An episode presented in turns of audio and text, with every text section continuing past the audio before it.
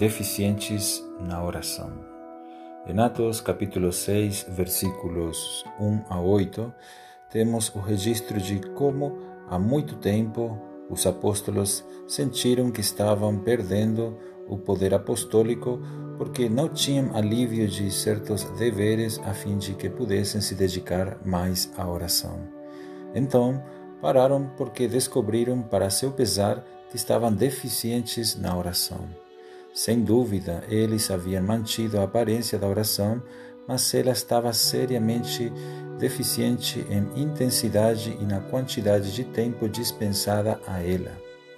A mente deles estava preocupada demais com as finanças da igreja. Assim como nestes dias, encontramos em muitos lugares leigos e ministros tão ocupados em servir as mesas que estão evidentemente deficientes na oração. Na verdade, na igreja dos dias de hoje, os homens de negócios são tidos como religiosos porque doam grandes somas de dinheiro para a igreja, e muitos deles são escolhidos para posições oficiais não porque sejam homens de oração, mas porque têm habilidade financeira para gerir as finanças da igreja e conseguir dinheiro para a igreja. Entretanto, os apóstolos, ao olharem para a questão, decidiram deixar de lado os empecilhos surgidos com as finanças da igreja e resolveram dedicar-se à oração.